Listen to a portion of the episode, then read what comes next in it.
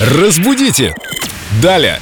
С нами Виктория Полякова, культуролог, знаток русского языка. Вика, привет! Привет, Вика. Привет, друзья. Интересное выражение попало на глаза нашей слушательницы. Ольга интересуется, откуда пришло выражение «не мытьем, так катанием». Связано ли оно с чистотой, с гигиеной или с чем-то другим? А вот с чем-то другим сейчас расскажем, с чем именно. В русском языке существовали два слова «мыт» и «кат». Они уже вышли из употребления, а выражение осталось. «Мыт» означает пошлина, налог. Отсюда и слово «мытарь», то есть сборщик налогов.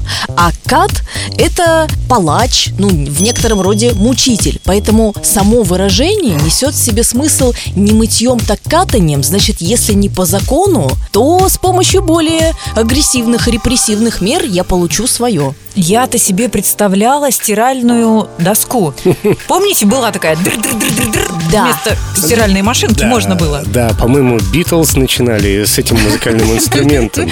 Ну, использовали вместо ударных поначалу. Но ты, кстати, права, Лен, потому что действительно есть еще одна версия, менее кровожадная, которая связана со стиральной доской, потому что барышни стирали на этой доске белье и катали для того, чтобы его отжать, для того, чтобы избавиться от воды.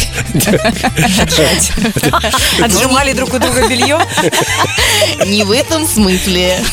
Не мытьем, так катанием, ну или, наконец, отжать. А так вот это, то, что ты рассказал про стирку, это имеет отношение к первоначальному выражению «не мытьем, так катанием»? Нет, это две отдельные версии, они не связаны друг с другом. Но они ведут к одному, к получению результата. Либо получить налог, либо отстирать белье. Да, именно так. То есть прийти к какой-то цели, к результату. И какой именно вариант вы выберете, зависит только от вас и от ваших целей, соответственно.